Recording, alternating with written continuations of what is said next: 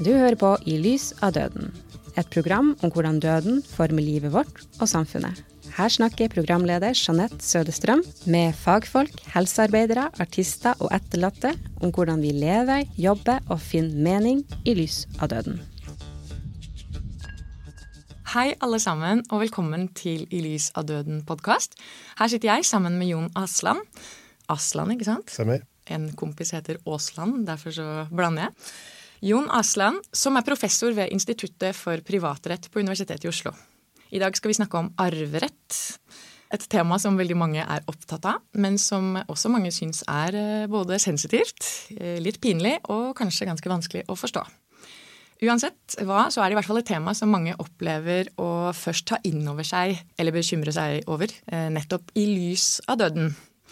Når det er sagt, så er et av målene med å lage denne episoden å kanskje avmystifisere det jeg nettopp sa, kan jo hende jeg tar feil, og muligens avdekke noen myter omkring arverett og konflikt om arv. Eh, og forhåpentligvis så kan vi bidra til at flere får litt kunnskap eller motivasjon til å snakke godt om og ordne opp i temaer omkring arv i sin familie. Eh, og gjerne da før døden inntreffer. Eh, Jon, er du klar? Jeg er klar. Takk. Hei, forresten. Hei.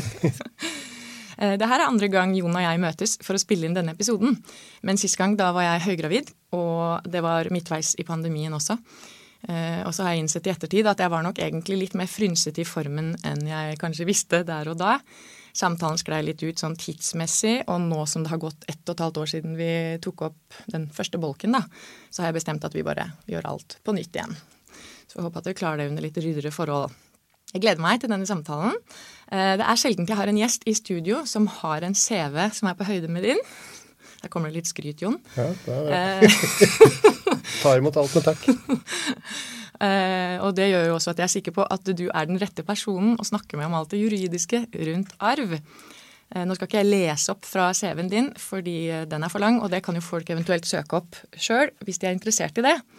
Men det er viktig å si her at du da leverte i en alder av 32 år, hvis jeg har forstått det riktig, doktoravhandlingen din. Kanskje du mhm. hadde blitt 33. Jeg bare regna ut ifra årstallet du var født. Dette var det som sto på UiO sine sider. Jeg var nok sikkert 32. Ja. Og da leverte du den eh, med tittelen Uskifte. Og så har du da vært professor ved Institutt for privatrett siden 2012. Eh, og nå er du da instituttleder der og ansvarlig faglærer i arverett. Ja. Så driver du da med tusen andre ting, men det kan man lese om selv hvis man har lyst til det. det er ganske imponerende at du i en alder av da 45, eller 40, 46, 46 ja. nå, ja, eh, har den eh, CV-en der, syns jeg. I tillegg så er det jo også sånn at du har kone, du har barn, du har jo sikkert et hektisk privatliv også. Eh, da skal vi gå i gang. Eh, men før jeg skyter løs med spørsmålene, så vil jeg også informere lytterne om at den siste delen av episoden den er dedikert til en del spørsmål som jeg har fått tilsendt til denne samtalen. Og det var fordi jeg skrev det ut til da følgerne mine, da. Ikke at de er sånn kjempemange, men jeg har en Facebook-side, og så har jeg jo min egen private Facebook-side. Og da var det faktisk en del eh, venner og bekjente som skrev inn noen spørsmål rundt arv. For det er ganske tydelig at det her er et tema som opptar mange. Så det er helt til slutt, altså. Men vi begynner med litt andre spørsmål. Aller først så lurer jeg bare på hva er det som er så viktig eller spennende med privatrett og arverett, syns du, Jon Asland? Ja, det er et godt spørsmål. Eh, jeg er jo glad i juss generelt. Jeg ble i hvert fall det i løpet av studiet. Og jeg eh, syns jo at arverett er et spennende fagområde fordi at det er jo vanskelige og interessante juridiske spørsmål, men det er også konflikter og problemstillinger som oppstår i nære relasjoner.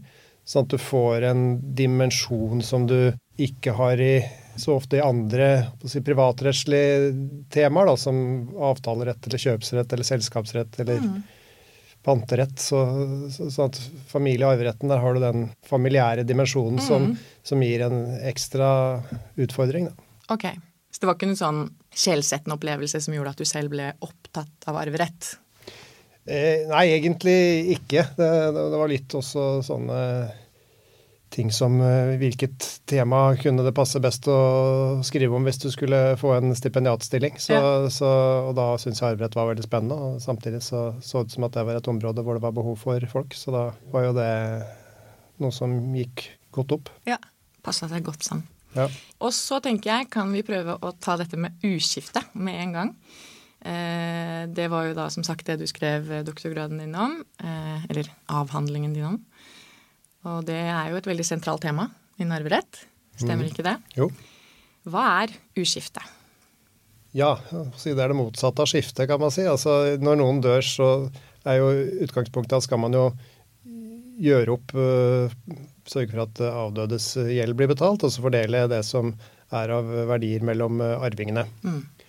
Og uskifte, da venter man med det oppgjøret. Og det er noe man kan gjøre hvis øh, avdøde var gift eller hadde samboer med, med barn. Så kan ektefellen eller samboeren sitte i uskiftet, som vi sier. Og det betyr jo da at man utsetter skifteoppgjøret helt eller delvis, sånn at man blir sittende igjen med alle verdiene. Kan bo i hus og bruke bil og sånt som før. Og så venter man med delingen til eh, vanligvis da når lengstlevende ektefelle samboer dør. Eh, og i noen tilfeller så kan man jo da velge å dele underveis, altså før, Ja. før man dør. Ja. Og det er sånne ting kommer vi sikkert litt inn på etter hvert i noen av disse scenarioene i spørsmålene og sånn. Ja. Eh, men mitt inntrykk da, det er jo at det at eh, en gjenlevende ektefelle eller samboer sitter i uskifte, at det er veldig vanlig. ja. Stemmer det? Ja. Det stemmer. Vi gjorde noen undersøkelser i arvelovutvalget eh, for en del år siden, og da eh, så vi at det var I de tilfellene hvor det var, en ektefelle, så var det litt sånn lokale forskjeller, men, men at eh, med de som hvor, hvor man kunne sitte i uskifte, altså hvor det var, eh, vilkårene var oppfylt for det, så, så, så var det mellom 75 og 95% i litt ulike geografiske områder som valgte å sitte i uskifte. ja. Og, og de som ikke satt i jordskifte, så var det gjerne at man ble enarving for at eh, dødsbo var så lite at ektefellen uansett ville arve alt. Sånn at det, det er ikke så ofte at det blir et skifte når det er en ektefelle som eh, sitter igjen som enke eller enkemann. Ja, ok. Men er det ofte sånn at man har tre barn? Altså la oss si en gammel mann dør, og kona lever igjen, sitter i uskifte. Og så er de tre barna da De vet jo at de også er arvinger. Er det ofte at de skviser ut henne, eller at de prøver å få solgt den eiendommen de bor i, eller den bilen de eier, og hytta de har? Eller eh, Ja, altså, De har jo ikke, i utgangspunktet ikke så mye de skulle ha sagt. Ja. Eh, ektefellen som sitter i utskifte, rår som en eier, som det står i loven. Så i utgangspunktet kan jo ektefellen velge å disponere som han eller hun vil. Greit. Så er det noen rettigheter disse arvingene har. da, F.eks. at de, hvis det skal deles ut arv, så må alle få like stor del av sin arv. Mm. Og, og det er begrensninger på adgangen til å gi gaver, f.eks. når man sitter i utskifte. Mm. Men barna de, de har jo iallfall rettslig sett ikke så, så mye makt over det her. Det bestemmer ektefellen over selv. Mm. Men så der det oftest skjer eh, den typen av utskvising, er jo når ektefellen begynner å bli gammel og, Mm. og skal flytte på aldershjem, at man prøver å få til ordninger hvor man selger unna fordeler mest mulig eh, da. Mm. Eh, av og til er jo det ønsket til lengstlevende ektefelle, og andre Ja. ganger så blir man mer eller mindre pressa til å gjøre det. Ja. Er det her en lov som Eller sier man uskiftelov, eller si, man sier kanskje uskifterett og uskifte er noe som er regulert i arveloven. Nettopp. Så Sånn, så det er et eget eh, kapittel om uskifte for ektefeller, og så er det et annet kapittel om uskifte for samboere. Så det er en sånn variant av, av eh, arveoppgjør, kan man si, som loven, arveloven regulerer. Ja. Og da lurer jeg på, har den forandra seg mye på de siste 100 åra? Nei. eh, Det, det, det har den egentlig ikke gjort. Altså man har hatt urskifte som en slags sånn ordning som egentlig kom allerede på 1600-tallet. Ja. Men da var det sånn eh, bevilling fra offentlige myndigheter, kongen og, og nedover til amtsmenn og sånn. Men så ble det lovregulert på 1850-tallet, Ja. 1851, og så har det vært eh, Da het det faktisk urskifteloven. Ja. Og så var det ny urskiftelov av 1927, og så kom det i da arveloven av 1972, så ble urskiftereglene tatt inn i arveloven, og det er det fortsatt i den nye arveloven som kom i 2019. ja. Og det med samboerskap vil jeg vel tro at har Det er Ja. en nyere dato. Det kom i 2008. Og de reglene som vi da fikk i 2008, de ble, de ble bare videreført i den loven som kom i 2019. Men jeg kan nevne at for samboere så, så er det ikke alle samboere som har rett til å sitte i uskifte. Der er det noen tilleggskriterier. Det er ikke nok at du er samboer for å få rett til jordskifte. sånn at eh, du må i tillegg enten ha, ha hatt eller vente barn med avdøde. Oh, ja. Sånn at det er et sånt barnekriterium. Så det spiller egentlig ingen rolle hvor lenge du er samboer. Du kan godt være samboer i 30 år, du vil likevel ikke ha rett til jordskifte Okay. eller arverett etter loven.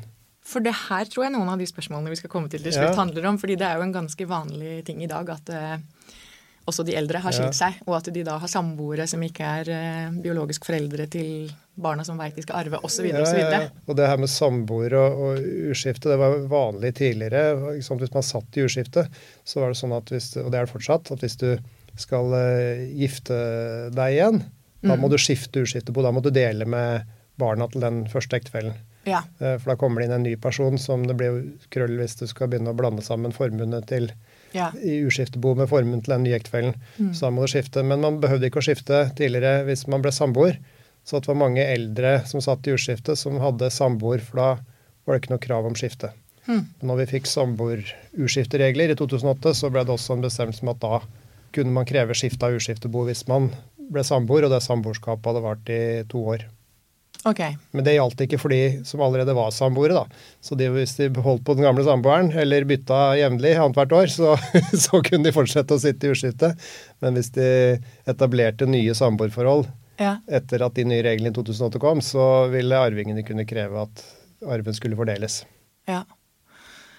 Jeg kjenner at det er ganske sånn komplekst. Jeg bare får mange spørsmål, men eh, Har arveloven generelt endra seg mye de siste 50-100 årene? Den har også endra seg forbausende lite. Eh, Både når vi fikk arveloven i 1972 og den som kom nå i 2019, så foreslo arvelovutvalgene, da, som var fagutvalgene, ganske store endringer, i hvert fall større endringer enn det det endte opp med. Ja. Men eh, i den videre behandlingen i departement og storting, så gikk man tilbake til, eh, til sånn det var. Så i alle hovedtrekkene i dagens arvelov, de har vært omtrent som i dag, siden, i hvert fall siden 1937. Da. Ja. Sånn at det er veldig få endringer av betydning som har skjedd etter det. Det Ja. er masse små endringer på detaljnivå, men i de store linjene så har det vært uendra. ja. Det med odelsretten har forandra seg til å være sånn at kvinner òg kan være odels... Ja, det kom eh, med odelslov på Så vi fikk ny odelslov i 1974, og Ja. der ble odelsrett uh, likt for kvinner og menn, da. Ja. Det kom jo da 120 år senere enn det kom i arveretten, for da ble det lik arverett for menn og kvinner i 1854. ja, nettopp. ja. Sånn at, eh, men uh, odelsloven har det vært også noen mindre endringer. Det skal mer til for at den går av odelsjord nå enn det skulle tidligere, f.eks. Ja, ja, selvfølgelig. Sånn at sånne mindre gårdsbruk, de er ikke lenger odelsjord. Nei, det er også Ja. Så det var vel noe om det i den TV-serien vi var inne på før Ja. vi starta opptak også. Der var det, det, og det er noen som levde i den tro at de er odelsgutt eller odelsjente, og så får de en sånn kalddusj når eh, boet skal gjøres opp, Nettopp. at dette her er ikke noe drivverdig gårdsbruk. Nei, av eiendommen er for liten, eller ja, det er rett og slett ikke ja, for at de grensene gård. på mange mål dyrka mark det skulle være, da, Ja. som har eh, blitt uh, oppjustert. Ja, ikke sant. Det er sånn, Strengt tatt så er det ikke lenger en gård, sånn som det var. Det er bare en eiendom med et fritidshus og en gammel låve. Så jeg skjønner jo at eh, da kanskje man skal mm, endre litt på den, ja. Um, ja, og som sagt tidligere så har jeg tenkt at uh, kanskje det viktigste med en episode om dette med arverett er at uh, ja, er å bidra til at eh, folk, da, eller lytterne, lærer mer om eh, dette ganske komplekse temaet. eh, Og aller viktigst kanskje bli motivert til å ta tak i det med arv, eller det å tørre å snakke litt om arv, innad i sin egen familie før døden inntreffer. Eh, og målet med det må vel egentlig være å unngå store arvekonflikter og brudd med familiemedlemmer og sånn. Sånne historier som man jo gjerne har hørt om og lest om opp igjennom.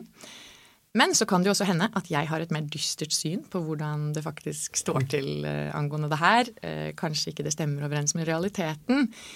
Jon, kan du avkrefte eller bekrefte at mange, mange i dag bør ta mer stilling til arverett for å unngå konflikt? Ja, eh, det bør de nok, eh, tenker jeg. Det er jo en del arvetvister og arvekonflikter som oppstår, men det er jo også litt eh, opphausa, kan du si, i mediene. Du kan jo lese tre ganger i uka om eh, feller og råd om arveoppgjør i, i de store Nettopp. avisene. Ja. Og, og, at man alle må ha testament, f.eks., det er iallfall en myte. Ja. For loven er jo innretta på en sånn måte at for folk flest så vil den passe helt utmerket ja. uten å behøve å skrive noe testament. Ja. Uh, så det er mer hvis du har hvis det er særlige behov som gjør at du, lovens regler ikke passer så godt, at uh, man bør vurdere testament. Ja, og det kommer vi nok litt tilbake til, det med mm. testament. Ok, men hva er de vanligste arvekonfliktene som oppstår i dag, da? Ja. Arvetvist, kalte du det. Ja, ja. Eh, ja det kaller det tvist hvis det er eh, noe som kommer for domstolen, i hvert fall. Men, ja. men, men, eh, det er litt ulike ting man krangler om. En type konflikt som vi har hatt mye av når det gjelder urskifte, da, er jo at den som sitter i urskiftet, gir bort eller selger til en veldig gunstig pris eiendom som inngår i urskifteboet, hytta eller boligen sin til en av barna, og så blir de andre sure på det. Mm. Og, og, der er det jo regler som setter grenser for, for gaver under urskiftet også, sånn at der vil det fort kunne oppstå konflikter. Det har vi veldig mye rettspraksis om. Ja. Og så er det da der hvor de for så vidt ikke er gjort noen sånne type disposisjoner, men hvor man bare er uenig om hvem som skal ha hvem som f.eks. skal overta hytta på fjellet eller mm. på Sørlandet. Sånn at det er konflikt om, om hvem som skal overta bestemte eiendeler. Eh, det har vi en del av. Og så er det jo testamentstvister da, hvor det er uenighet om et testament er gyldig. Eh, enten fordi at noen mener at det vi kaller pliktdelsregelen er krenka, altså at barna ikke har fått så mye som de har krav på etter loven, eller at det er eh, noen som mener at formkravene for testamentet ikke er i orden, eller at testator var f.eks. så dement at man ikke hadde rett, adgang til å kunne testamentere da testamentet ble oppretta, eller at noen har lurt eller presset eller tvunget. Ah. Så der er det også en del eh, saker for ja. domstolene. Men som du sa nå litt før dette, så sa du at det er ikke egentlig det er en myte at alle må opprette et testament. Og mitt inntrykk er jo det at du er ganske velstående hvis du har et testament i det hele tatt. Eh, kanskje det er feil av meg å tro? Eh, ja, det, det er jo en De som har veldig mye penger, de har jo også større muligheter for hva de kan gjøre ved et testament. Da. Ja. Fordi at hvis du har eh, eh, en ektefelle og, og barn, mm. så dels så er det kanskje de du ønsker at skal arve deg, iallfall er det en formodning for det. Mm. og så, så, er det også sånn at da har de ganske krav på ganske mye etter loven som pliktdel for barna og som sånn minstar for ektefellen for ektefelle. Ja. Så at du har ikke så mye spillerom å testamentere over heller. Så de som testament kan være aktuelt for, er jo særlig de som verken har barn eller, eh, eller ektefelle, ja, det er sant, ja. så, så, så, kan det hende at det ikke er de som da loven setter som de nærmeste, f.eks. søsken, som er de du ønsker at skal arve. Mm. Eller hvis du har samboer og ikke har, eh, har eh, barn med, med, den du har samboer med, mm. så, så, gir jo heller ikke loven noe beskyttelse. Så hvis du ønsker å beskytte samboeren din, så, så må du opprette testament. Ok, Så hvis du har en samboer ja, ja du, Men hvis du er gift, så er det annerledes? Hvis du er gift, så har, har jo ektefellen krav på, dels krav på sitt jordskifte utgangspunktet. Da, at man kan utsette delingen. Ja. Og så har man eh, da rett på, hvis det skal deles, så har ektefellen en arverett da, som er Hvis du har barn, så, så er den arveretten på en fjerdedel, eller eh, en sånn minstearv som er på ca. 400 000, hvis det er mer enn en fjerdedel. Ja. Og så er det hvis du har arvingene dine, de nærmeste arvingene er foreldre eller søsken, så har ektefellen krav på en halvpart.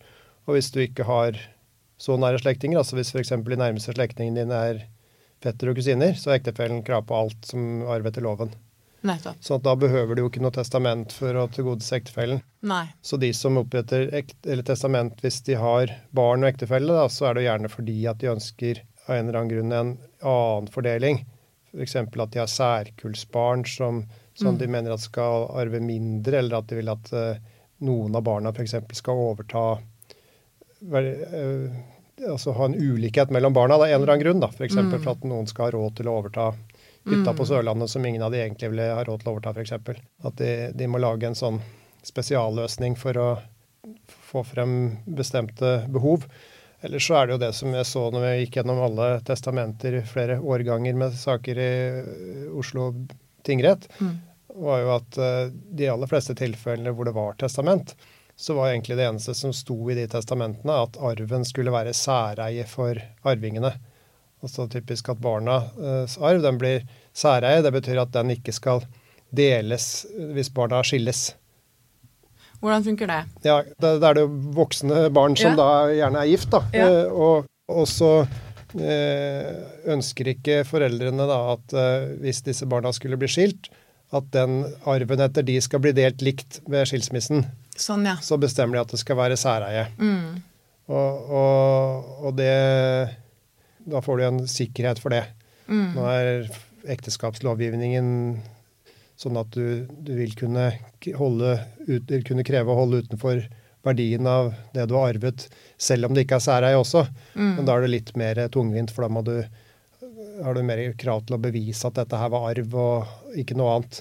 Det er litt greiere hvis det er bestemt at det er særeie, for da, da er det litt lettere å kunne dokumentere hva det var som var arven. Så, så, så det er jo noe at man, enten fordi at man ikke stole på svigersønn eller svigerdatter. At mm. Eh, her eh, vil vi ikke at det skal komme i gale hender. Eller at man da eh, generelt er redd for en skilsmisse. At man da bestemmer at arven skal være særeie. Mm. Og så kan jeg jo forstå det, men sånn min hjerne fungerer, er jo at jeg med en gang tenker for det første, det testamentet det trer jo i kraft når vedkommende som har skrevet det, er død. Mm. Og hva de barna da velger å gjøre med det, la oss si da tre barn, alle er gift med hver sin mm. partner. Mm. Og kanskje ikke foreldrene som lagde testamentet, likte noen av de svigerdøtrene, mm. da, f.eks. Ja. Men det er vel helt opp til da disse barna øh, å velge selv hva da de gjør med det de har arvet. Om det er penger, eller om det er øh, midler etter salg av eiendommer, eller om det er eiendommer. Jeg vet ikke. Ja, er, Hvis de skal bruke det til noe, så kan de jo kjøpe ting for det og selge arven og sånt. Noe, kan de jo ja. stort sett gjøre for et, Men det de da i utgangspunktet ikke kan gjøre, er jo også inngå en ektepakt som sier at det skal bli felleseie, altså at det skal okay. deles likt. Så at eh, hvis du, foreldrene har skrevet at dette skal være særeie, og, og, og, ikke har åpnet i testamentet for at du skal kunne gjøre endringer på det, så kan ikke barna da endre på det ved å inngå en ektepakt om at det skal bli felleseie. Nei, og da snakker du om eiendommer, f.eks. Ja, eiendommer eller penger, for så vidt. da, som, ja. uh, men, men, eh, men, da er det jo Pengene kan jo brukes. Ja, for akkurat det jeg mente. Ja. At... Så det er ikke noe vei for at du bruker det på noe som kommer familien til gode. Nei, ikke sant. At du kjøper en hytte eller noe sånt, men da blir jo den hytta særeie, da. Men det er sånn at La oss si det er mye penger det er snakk om, så er det ja. sånn at de pengene de skal ikke på noen måte inn på kontoen til svigerbarna. Men de går jo til arvingene, og de arvingene kan jo, som du nettopp sa, de kan jo velge å bruke de og ja. de kan jo kjøpe fire nye biler som kommer ja. familien til gode, eller osv. osv. Absolutt eh, kan de gjøre. Ja. Det som er litt uklart, er om du kan bruke det på som større gaver til, eh, til eh, ektefellen. Da. For okay. da vil det bli en slags sånn omgåelse av det særeiepåbudet. Men hvem er det som kontrollerer sånt, da? Det er jo ikke sikkert at det er så mange som kan gjøre det, da. Men det, det vil jo i en sånn situasjon kan jo være eh, kan jo være at, eh, at eh, si, barnebarna har en interesse ja. av det, da, f.eks. Ja, Særlig hvis den nye ektefellen ikke er disse barnebarnas mor eller far. Ja, det er et godt poeng. Og jeg tror vi kommer litt inn på noe lignende tematikk i de spørsmålene igjen også etterpå, faktisk. Mm. For folk lever jo så mange forskjellige liv og har mange forskjellige familiesammensetninger. Ja. Men før vi går dit um, hva er det viktig at folk eh, typ da i min alder og livsfase setter seg mer inn i angående arv, eller da bør tenke på? Nå er jo det litt diffust at jeg sier min alder. Men la oss si sånn i 30-40-årene eh, hvor du også driver og etablerer deg og har små barn. Mm. Som er gjerne vanlig at folk i 30-årene i hvert fall gjør nå. da. Eh, og hvor deres egne foreldre heller ikke er eldgamle. ikke sant? Mm. De er ofte ganske spreke. De nærmer seg ikke døden, gjerne, da, hvis vi tar utgangspunkt i forventet dødsalder. Mm. Så hva er det mm, Hva syns du de bør tenke litt mer på? Det de bør tenke mest på, er jo dels eh, om den eh, si, hvordan hvis det er sivilstatusen, samlivsstatusen, f.eks. er de samboere og ikke har barn, så er det jo ikke noe nettverk i arveloven. Nettopp. Så da må de vurdere om de skal opprette testament. Er de samboere med barn, så har de litt rettigheter etter arveloven, men ikke like mye som ektefeller. Er det ektefeller, så er det jo arverettslig godt beskytta av, av, av, ja. av, arveloven. Eh, men selv om man da i og for seg er beskytta etter arveloven, så er det ikke sikkert at det er så mye å arve når man er i 30-40-årene, for da kan hende at det, det er mer gjeld enn en ja. eiendeler. Sånn er det iallfall for mange av oss. at ja. vi, vi, har jo ikke så mye vi etterlater oss. sånn at eh, men å si døden kan jo komme til alle tider. Eh, og, mm. og, man kan bli overkjørt på trikken når man går over gata, selv om mm. man er 30 år. Eller 50 eller 40. Så det som man bør tenke på, er jo om man har en god nok forsikringsdekning. livsforsikringer er nok den si, arveplanleggingsmessig viktigste i vår aldersgruppe, da 30-40-årene. Okay. Ja, for det husker jeg faktisk du var inne på sist også, og det var også en av de tingene som overraska meg litt. Mm. Er det vanlig at folk tegner livsforsikring? Det er jo ganske vanlig. Dels så er det mange som har det uten å vite om det, for at de har det gjennom arbeidsgiver eller, eller fagforening. Eh, men de er gjerne ikke så store. Men de kan jo for så vidt være store nok hvis boet ellers er lite. Eh, og la oss si at du, du kommer til utbetaling en million, da. Ja. Og, og det, de forsikringene de fordeles på en litt annen måte enn arv også, for det er andre måter livsforsikringen utbetales på. Dels kan man jo da, når man tegner livsforsikring, bestemme hvem som skal få livsforsikringen utbetalt. Men hvis man ikke har gjort det, så er det da i utgangspunktet ektefellen som får forsikringen. Uh, og, og, den går heller ikke inn i det skifteoppgjøret, så den får ektefellen sånn helt uh, i hånda, kan du si, uten ja, at det sånn blir en del av arveoppgjøret. Ja. Eh, men så kan man jo tegne tilleggsforsikringer, da. Og hvis man ikke er så gammel, som er 30-40-årene, så, så, er ikke det så dyrt heller. Nei. Da kanskje du betaler et par tusen kroner i året for å ha en forsikring på en fire-fem millioner. Ok. Sånn at jeg håper det er nesten fristende å dø. for at du får så mye penger. Men du får ikke noe glede av det, da. Ja, ja, fordi der kommer man jo inn i litt sånne temaer òg, ja. Sånn krim, at noen kanskje faktisk Ja, det, er jo, si, det kan jo være fristende for ektefellen at du dør, da, for å si det sånn. Ja, ja, ja. ja. ja og nå kjente jeg meg plutselig litt naiv, og så følte jeg at ja, selvfølgelig, men, det er jo men, eh, absolutt Men der har man jo man skal være litt forsiktig med det også, eh, av mange grunner selvfølgelig. Helst for at man ikke bør drepe noen, men altså, Du bør helst ha lyst til å være sammen med den du men, er sammen med. Men også fordi at uh, både arveretten og rett til forsikringer de vil eh, da kunne fradømmes, så vil jo regelmessig også fradømmes deg hvis du blir Selvsagt. dømt for å ha tatt livet av ja, ja, ja. ektefellen ja, eller samboeren. Ikke sant? Fordi Hvis du skulle velge da, kjære lytter, hvis du skal velge å gå den veien og begynne nå å planlegge drap, mm -hmm. da må du jo også klare det kunststykket og faktisk gjøre det uten å bli tatt for det. Ja. Det er ikke så lett. Det er ganske få som klarer det. Heldigvis. Ja.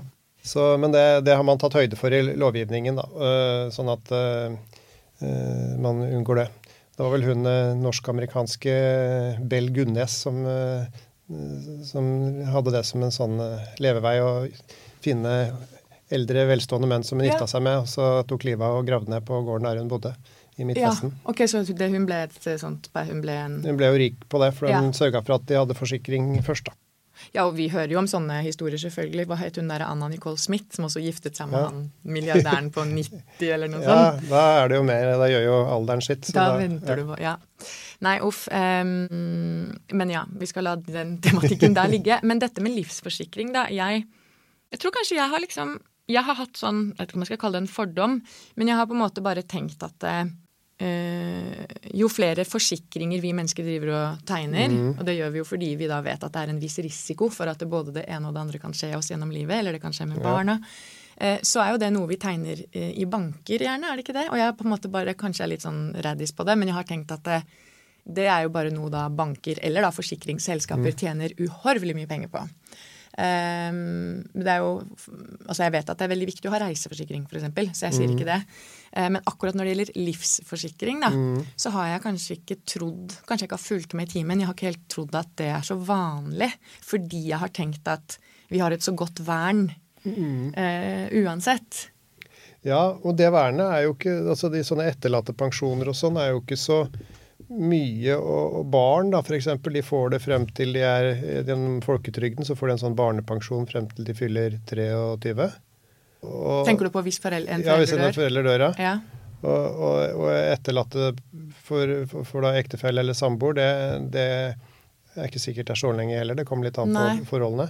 Så, så, grunnen til å tegne det er vel at mange i den etableringsfasen, de, de har kanskje store lån, og så har de lite verdier. Ja. Og kjøpt seg kanskje en eh, bolig sammen som de da hadde regna med at de skulle være to inntekter ja, for å betale i mange år.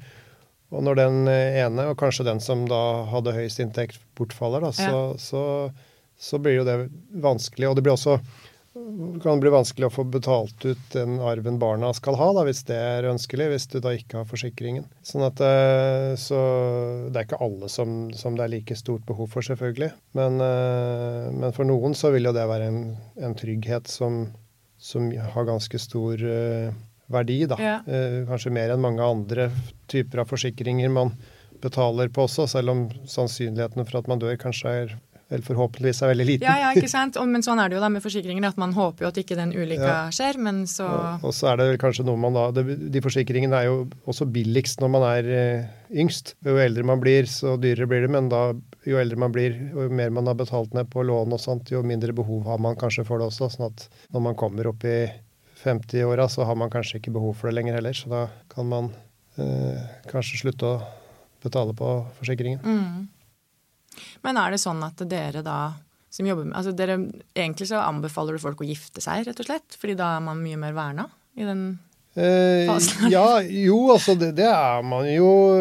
Så det er jo selvfølgelig et, et, Det kan jo være andre grunner enn bare sånn det økonomiske som er avgjørende for om man gifter seg eller ikke. Men, Absolutt, men. Men, men uh, samboer selv i veldig mange år, og det er mange grunner til at man er det. men Eh, det er i hvert fall sånn at eh, hvis man tror at det ikke spiller noen rolle, så spiller det en kjempestor rolle for alle sånne sikkerhetsnettverksregler, også på forsikringer. For forsikringsreglene er heller ikke like for samboere og ektefeller. Nettopp. Så hvis du har en livsforsikring, så er det ikke gitt at den går til samboeren. Nei.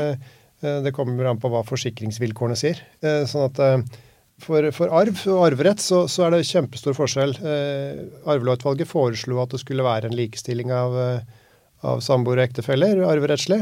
Men det ble Selv uten barn? Eller selv uten uansett? barn, ja. Hvis ja. de da hadde vært samboere i, i ja, Samboerskapet måtte jo ha vart en stund da, ja. Eh, for at de rettighetene skulle komme. Ja, ikke sant? Den kan Men jeg hvis du la oss si at du hadde vært samboer i fem år, så skulle du være likestilt med en, eh, med en ektefelle arverettslig. Uh, og ut fra en tanke om at samboere flest ville nok ønske det hvis de hadde fått spørsmålet. Mens uh, departementet mente at eh, det kunne man nok ikke legge til grunn. Altså, Samboere med barn var en ganske ensarta gruppe, men samboere uten barn var såpass mangfoldig gruppe da, at det, det var vanskelig å si at én regel ville passe bedre for de enn en annen.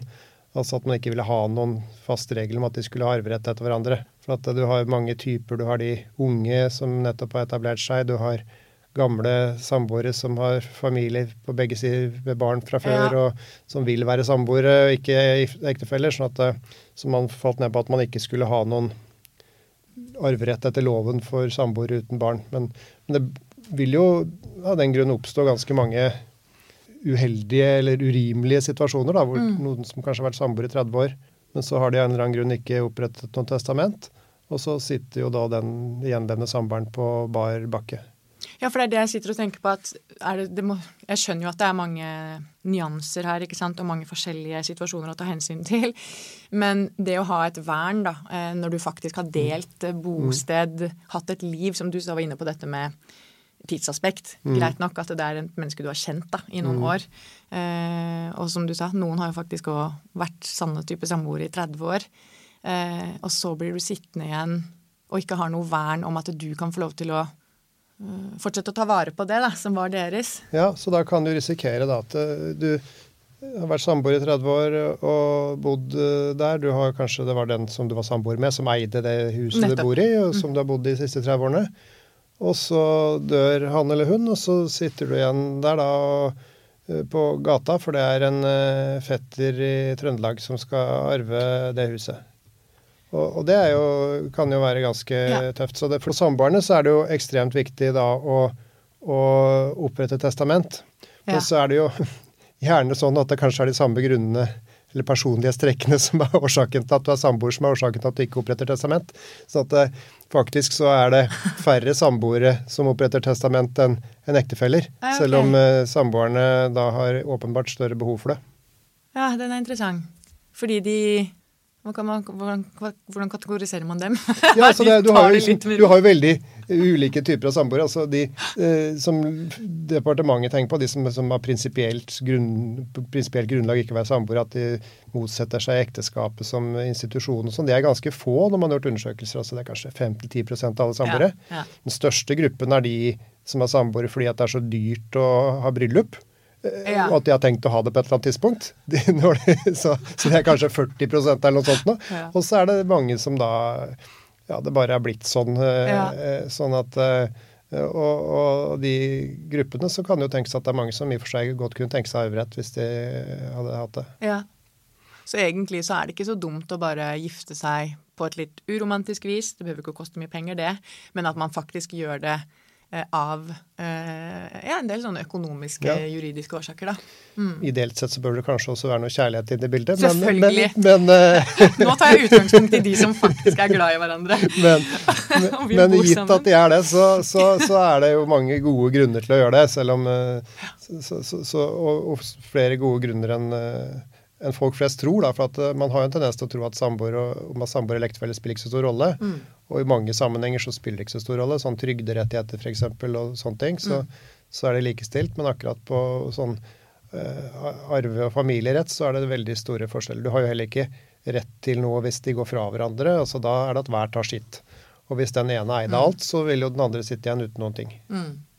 Så et annet godt råd her også er jo det at hvis du er samboer med et menneske som eier eh, boligen dere bor i, mm. Eh, og kanskje fra før av hadde mer eh, midler, da, mm. eh, så er det ganske viktig å prøve å få gjort en avtale om hvordan det skal fordeles, eller da hva skal man si, at du, at du kjøper deg inn, det er vel én ting? Det er lurt det, å få lov til å eie mer av den boligen sjøl? Det kan man også gjøre. Da får man jo med seg sånn verdistigning i boligmarkedet og sånn. Men, men, så er det også det som, som jeg er litt skeptisk til, altså at, som, som lovgiver har sagt, bl.a.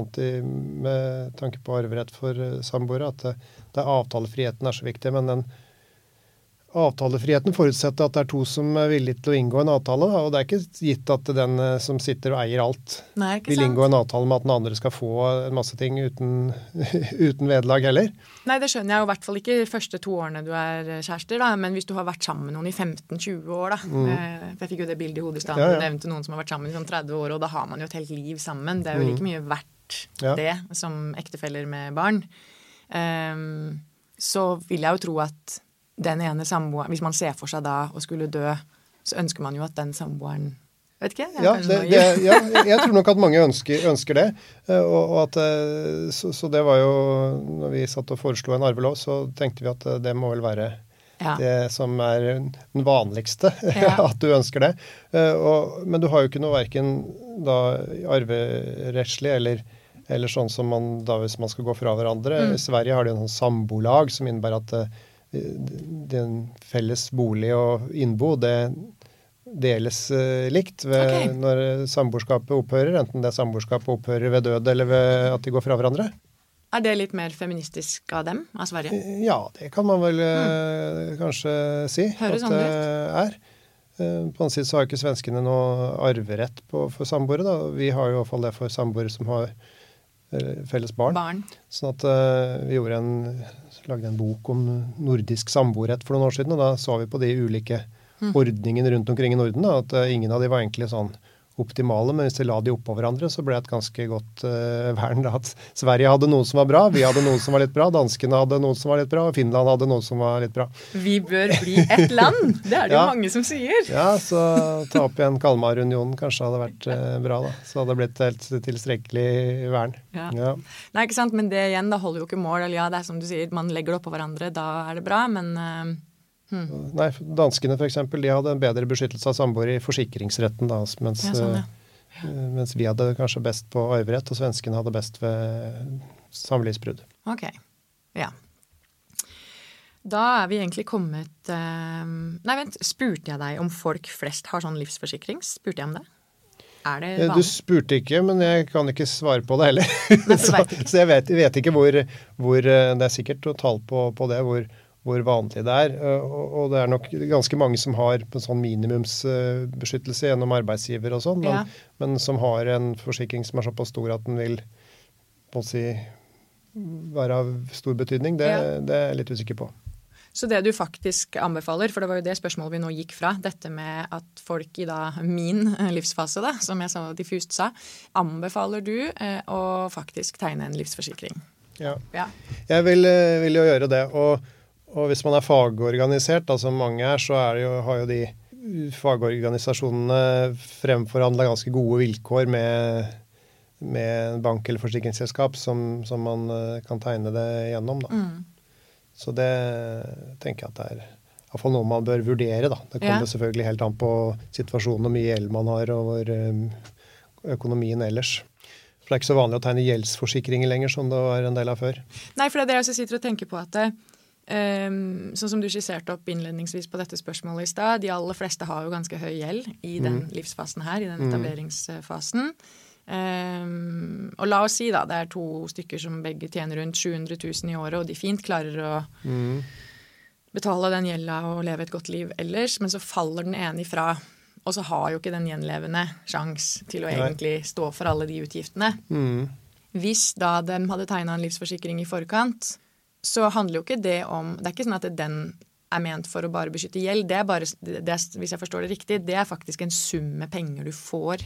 Så det er summe penger du får, som du da f.eks. kan bruke til å betale eh, gjeld, eller til andre ting. Til å betale ut arv, f.eks. La oss si at disse to som tjente 700 000 i året, at eh, den av de som var død, hadde barn fra tidligere. Så, så vil du jo måtte skifte med det barnet, for da har du ikke rett til å sitte i urskifte med det barnet, f.eks. Så da vil det barnet ha krav på sin arv med en gang. Ja, det er sant. Og da kan det jo være greit at man har, har den forsikringssummen til å betale ut arv med, da, f.eks. Ja, sånn, ja.